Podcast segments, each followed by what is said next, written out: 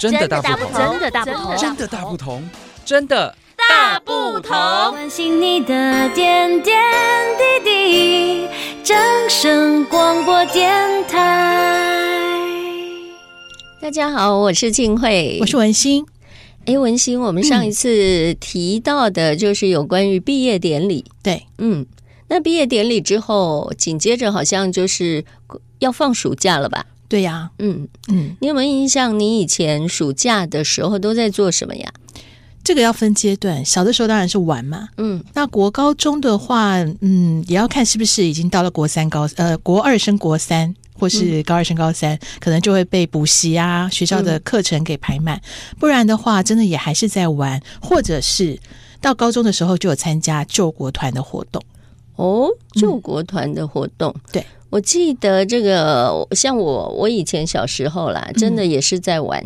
嗯、我觉得以前的小朋友好像比较比较幸福哎，暑假就真的暑假就是一直玩，从头玩到尾，没错。然后国中、嗯、高中可能就要开始准备这个课业，会压力会比较大，嗯、要升学嘛。对对，所以可能就会比较少一点。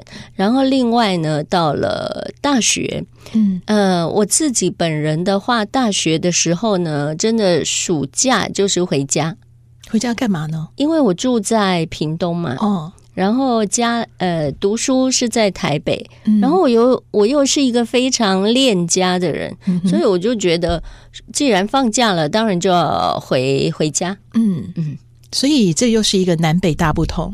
嗯，应该是吧？还是其他人不像我这么喜欢回家？这我就不太清楚。嗯，因为在我们北部以当时啦那个年代来讲的话，刚刚我提到的救国团，哎、嗯，其实救国团它的营队哦，非常的多种，真的是呃云文云武啊，对，而且呃，嗯、只要释放出那些营队的消息，那个年拿报名表都要排队。我有听说啊，嗯、真的，上次我们的毕业典礼不是提到毕业歌，有一首就是评剧嘛，没错，评剧好像就是救国团必唱的带活动一定要唱的，没错，一定要在最后一天的晚上把大家搞哭，就是这一首。嗯、但是后来就是在职场上也常常听到很多人讲。嗯嗯，是因为救国团啊，他在当时，因为其实呃呃，学生如果放假的话，不像现在出国这么方便，嗯、甚至连国内的旅游也不是那么的容易。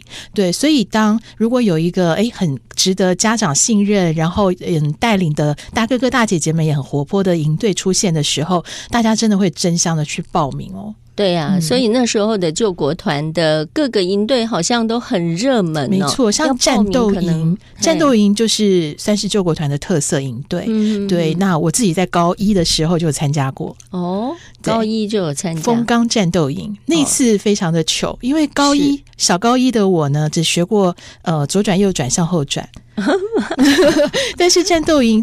最重要的就是打靶啊，震撼教育啊，嗯、对。结果我还记得那时候，呃，就是在我们旁边辅导的、协助的这个，呃，应该算班长吧。然后就叫我们趴好，然后开始要准备射击。那因为我身高又不高，所以我是站在第一排第一梯他上去的。嗯，然后呢，他说：“来，枪抵住肩膀。”结果呢，我就什么都不会。他说：“你高几啊？”我说：“我高一。”你没有学过吗？没有。那你们军训课上什么？就左转、右转、向后转。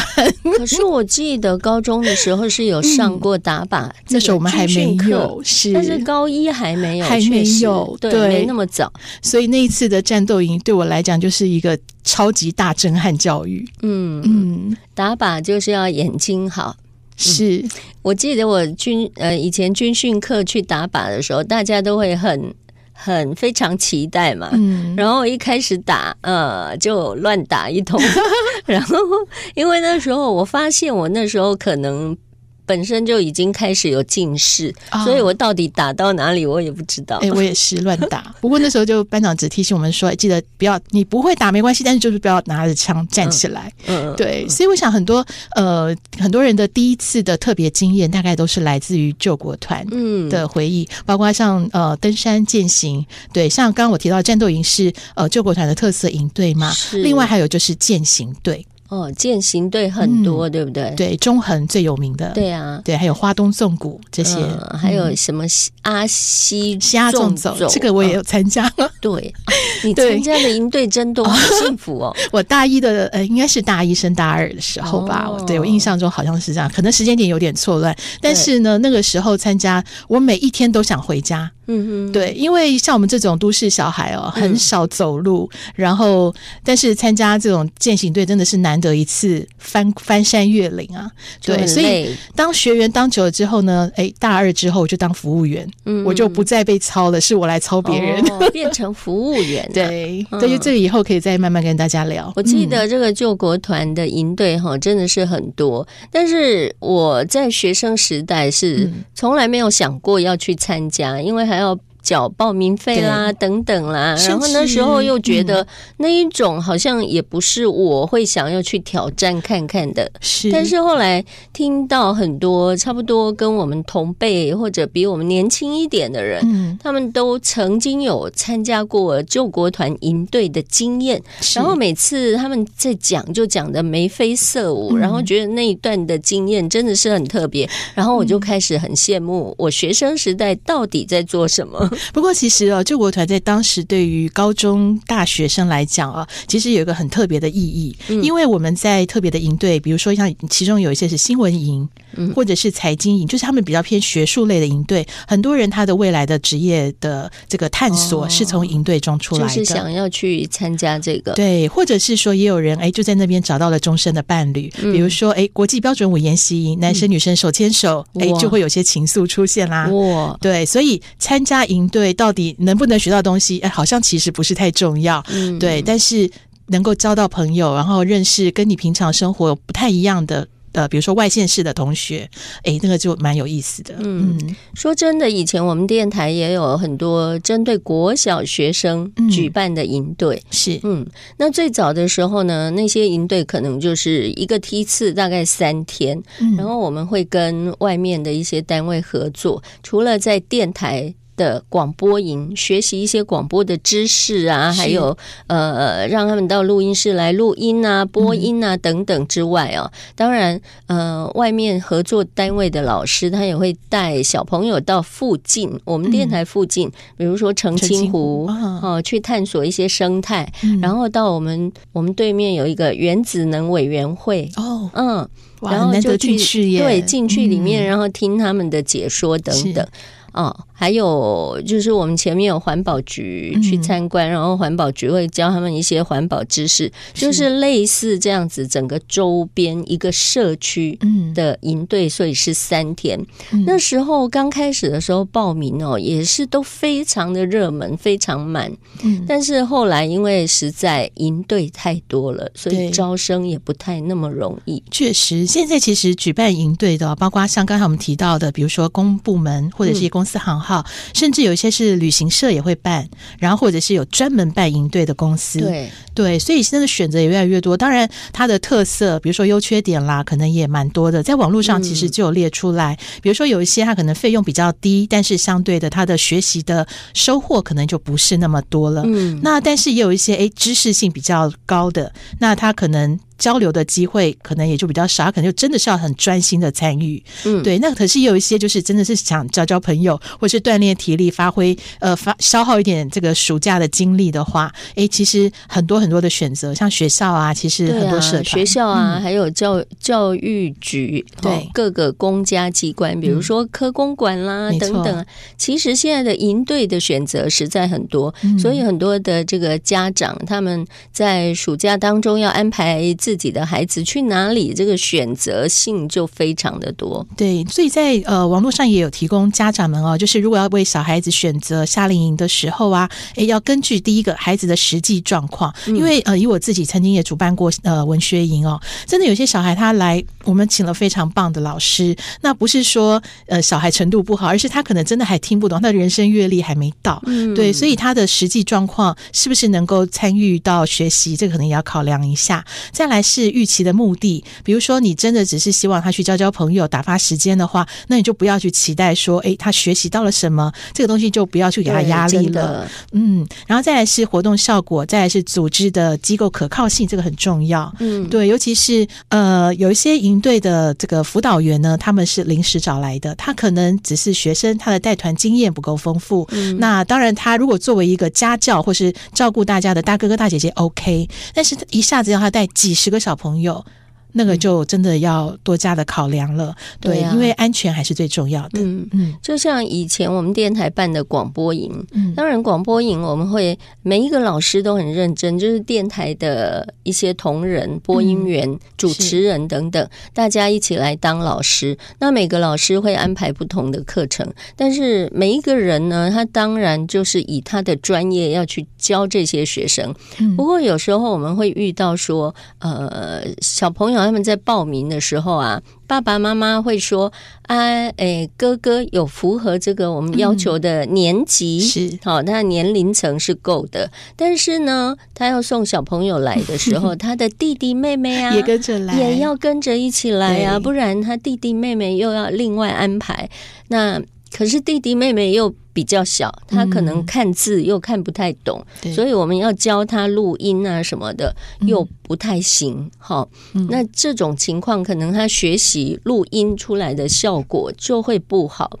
对，所以就像你刚才有提到的，就是爸爸妈妈可能是不是要安排小朋友去这个、嗯、去参加这个营队？那你对他的要求是什么？好、嗯。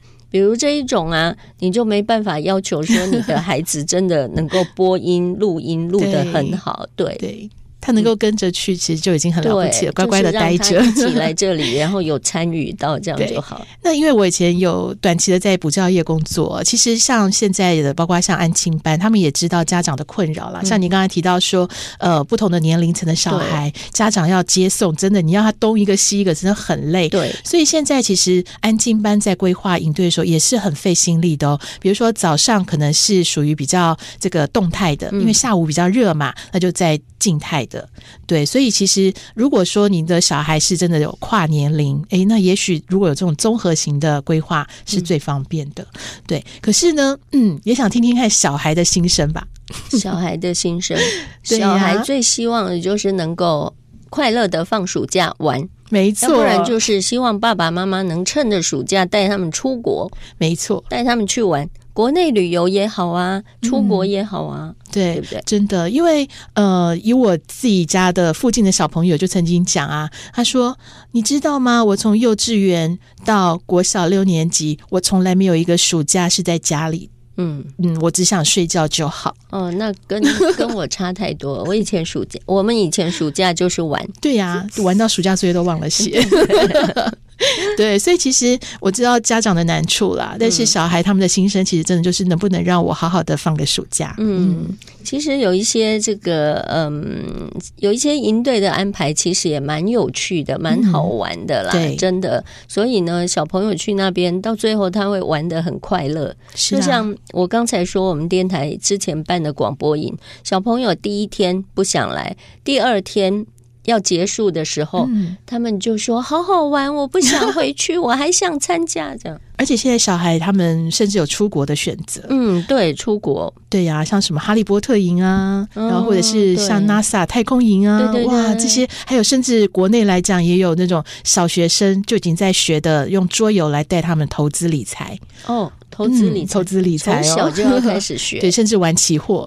哦，这很好啊！这些小朋友一定是，是他们的家长，一定是跟这个比较投资理财比较有概念的。对，其实透过游戏啦，在一个暑假当中两个月的学习，而且寓教于乐的话，嗯、应该丰收获还是会蛮丰富的啦。嗯呃，像我们刚才说的啦，比较偏向于小朋友，那可能国中跟高中他们参加的营队就是跟。以后的升学会比较有关系，嗯、没错，可以加分。对，对对，但是我这边比较推荐的是啊，我觉得呃，国外有一种就是呃，国际志工。嗯，对，这个不但是可以开拓视野，然后又能够呃把自己的这个一腔满腔的热忱啊，去服务需要帮助的人，而且呢，这些经历我觉得对将来都很有帮助。有时候你要替他安排的时候，嗯、可以先问小朋友你喜欢哪一种？对，还有就是真的不要把它当做一定要到达什么样的目标。对对对，对，对，对，压力减轻一点会更好。嗯、毕竟两个月的暑假哈，有时候小朋友他们去参加的营队可能会变成他们暑假作业其中的一种啊。是，现在如果还来得及，就请父母朋友呢，好好的帮自己的孩子来做好安排。嗯，好，好，拜拜，拜拜。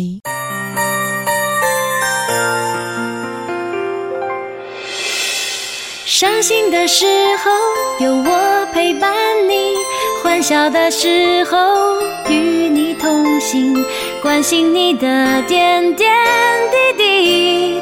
掌声广播电台。